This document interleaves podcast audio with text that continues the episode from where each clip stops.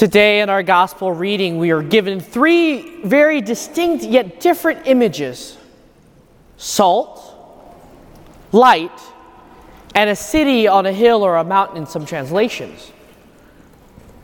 But when we look at all three of them, there's, there's no connection or seem just like three random analogies Jesus gives us. So let us look very carefully on each of those three images that are given to find for us what the purpose of each of them are. Because there's a very subtle thread that connects all three of those things together, but give us an image, an explanation, and why he's using that those three images to teach his disciples. Because within a broader context, we hear today the continuation of the Sermon on, on the Mount we heard last week. So, this is a continuation of the Beatitudes. So, let us look and see what connects them together and what's the purpose of all of it. The first image we're given is salt. Salt is used as preservative back then because they didn't have refrigerators like you and I have today. So, the only way to keep meat for a long period of time is to cure it with salt. Salt was also a, a commodity in exchange. It could be seen even as a currency. So the more salt you had, the richer you are seen. The other thing about salt is salt can be used as a destruction. Because when a, when a country comes in to conquer an area, a land, they would take and kill all the animals, rip up all the land, and salt the earth. Because in doing so, nothing is then able to grow, nothing is able then to flourish. So everything is now destroyed for that reason. Finally, the city on a hill or the city on a mountain, built on a mountain. This image of the city on a mountain is used as a focal point for navigation. You and I get the luxury of reading maps and GPS and it's all on our phone, so we really don't have to worry about our, where we're going and how we're going to get there. But back then, there was no GPS, there was no maps. So everything was given in directions via a very central and significant point within the city. And most of the time, that was a tall building or something high on the mountain.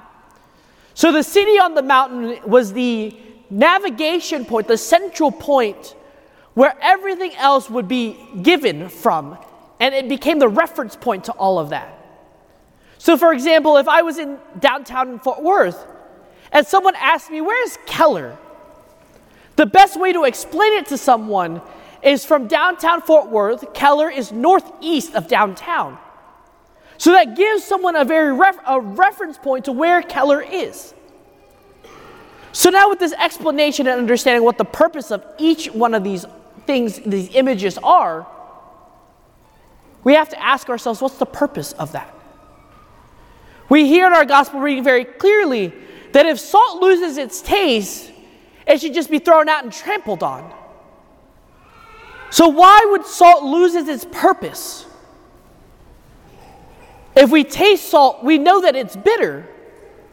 But if you put salt in a jar and bury it, what does it do? Salt in itself does absolutely nothing. But the purpose of salt is for something other, it goes beyond itself. Salt is used to preserve meat. When you're baking, salt allows you to enhance the sweetness of a chocolate chip cookie. It doesn't exist for itself, it exists for a greater purpose, and it points to a greater purpose in life light. Can we capture light in a jar and hold it and see it? We really can't capture light.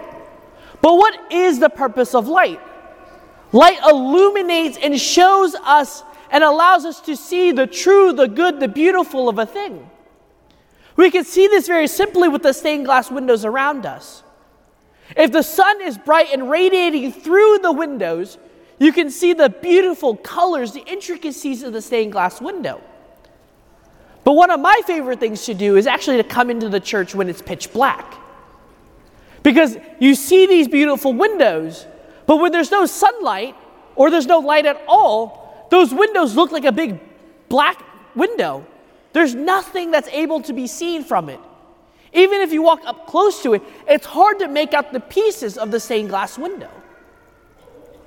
So, the purpose of light is to help illuminate and see, to see the good, the true, the beautiful of something. But it's also, on the other hand, if you walk into a room that is dirty, light will help enhance the dirtiness and bother you. If your room is filled with cockroaches, you turn on the light, and the first thing you will see is all the cockroaches scatter. But if you live in the darkness, you wouldn't know that there's, there's cobwebs in the corner, there's some dust bunnies rolling around under your bed. You wouldn't see the cockroaches, so it wouldn't matter. But light illuminates, allows us to see the good, the true, the beautiful. The city on a hill, the city on a mountain. It becomes a focal point and a drawing point of community to gather together. But without that focal point, without that reference point, there's nowhere to go. There's nowhere to navigate. The ability to give people directions is meaningless because there's no reference point that everyone agrees on. So, how does this apply to all of us and our, our life as disciples? The simple question that we have to begin to ask ourselves today is what is the purpose of our life as disciples? What is the purpose of our life as Catholics? So many of us, our life as disciples and as Catholics is just for the pure fact that I'm here to appease God. I'm here to make God happy so that He can leave me alone. I'm here because my parents are forcing me to be here. I'm here because I don't want to be punished by God, and therefore I'm here at Mass. There's so many other reasons you can give for why you are here at Mass, why you are here as a Catholic. Why does life as a disciple even matter for us?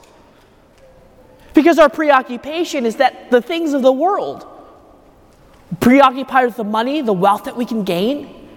We're preoccupied with the pleasure the world teaches us that will make us happy. We're preoccupied with the prestige, the recognition by everyone around us, the authority we can gain from all of that. But truly, that is not what we're called to be. That is not the purpose of our lives. And just like the salt of the earth, if we're not living up to our purpose, if we're not living up to our mission, our life is just pointless and meaningless, and there's nothing else to life. Some of you are sitting here just like the city on a hill, not knowing where you're going, what you're doing, aimlessly roaming around this earth, roaming around doing whatever I want to do, with no sense of direction, with no sense of purpose, with no sense of mission. So then, let me ask you this, my dear brothers and sisters. The very simple question from the Catechism of the Catholic Church Why did God create us? Because in that answer defines and show us very simply what our purpose and our mission is. And it's very simple, my dear brothers and sisters.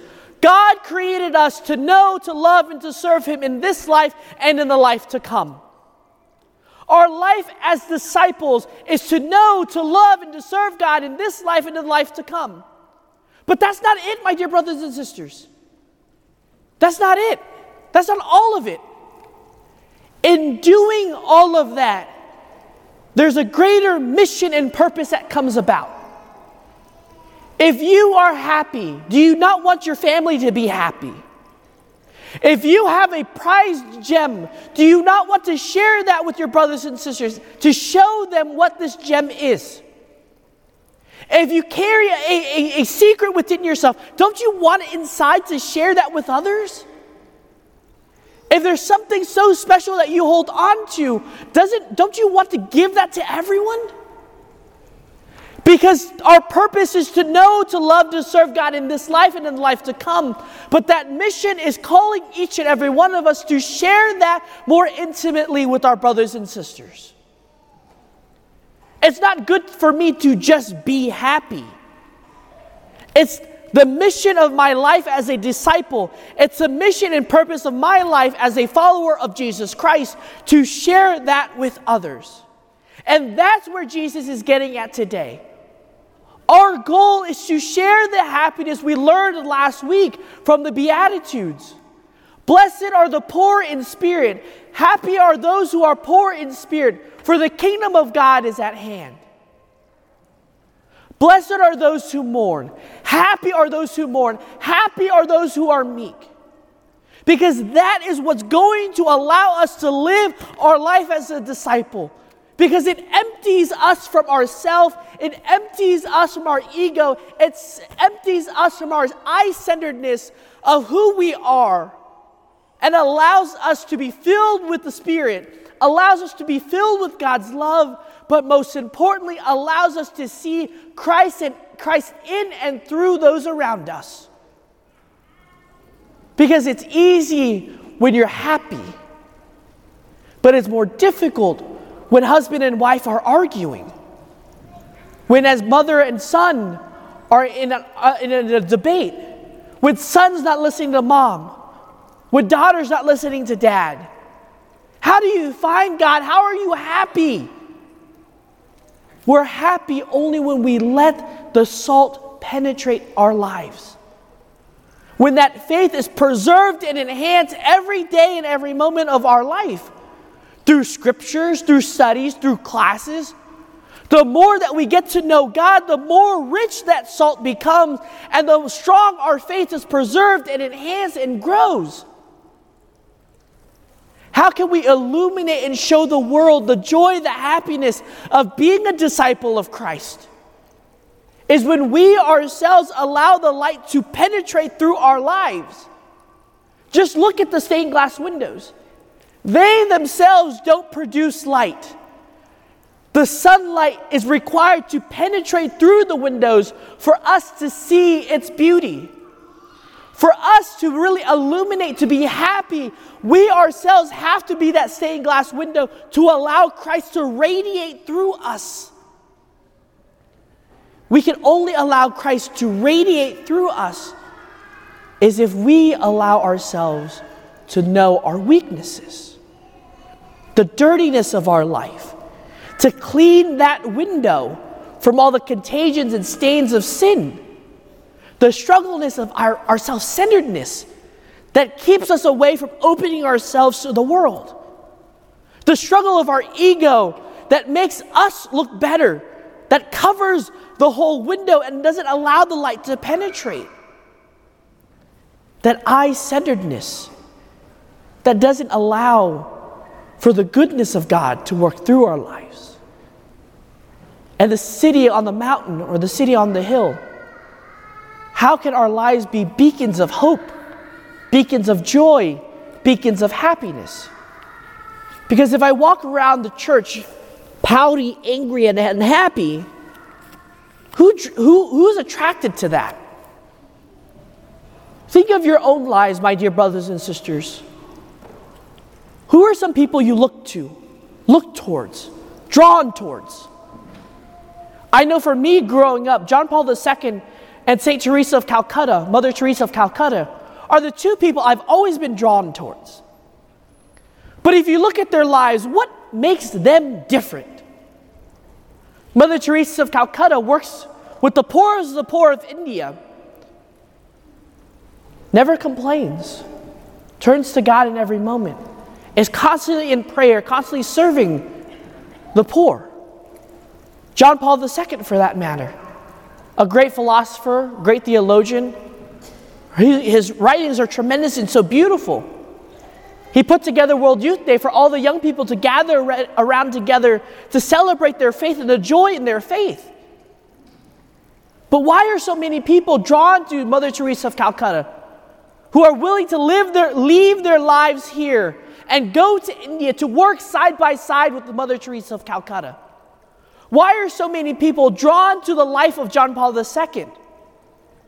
Is because they themselves become the city on the hill, they become the city on the mountain, because they radiate and are the reference point to the joy, the impact of God in their life, and therefore transform those who are looking and wanting to go to them.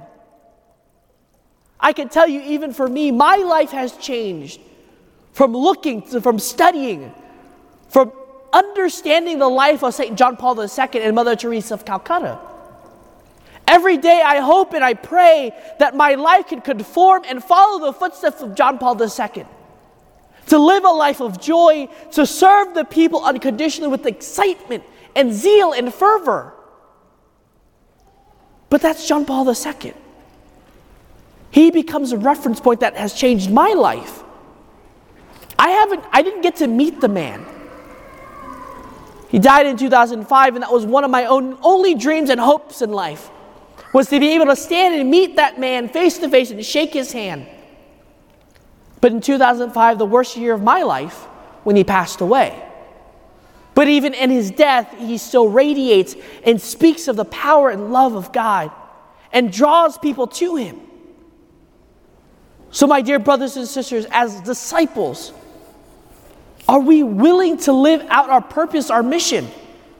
Because at the end of the day, that purpose and mission is what we're meant to be, what we're meant to do, and is what's gonna bring us true happiness because it allows us to live out those beatitudes, those blessedness in our lives. The hard part is in choosing to live out that purpose, it's going to come with difficulties, it's going to come with challenges. But we, the idea is it's not just me. Because in all three images the salt, the light, the city on the hill it calls us to a community, to challenge each other, to help each other in that journey. We're not all doing this on our own. We all can rely on our brothers and sisters, be challenged by our brothers and sisters to become better, to live out that purpose, to live out that mission more fully, to live life to its fullest. So, as we approach the Eucharistic feast, my dear brothers and sisters, let us take inventory of our life and find and ask the Lord for His help, His grace to live out our purpose and our mission. So that when Deacon dismisses us at the end of Mass, go in peace, glorifying the Lord by your life. We can become the salt of the earth, we can become the light of the world.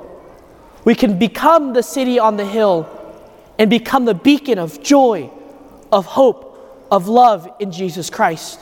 Amen.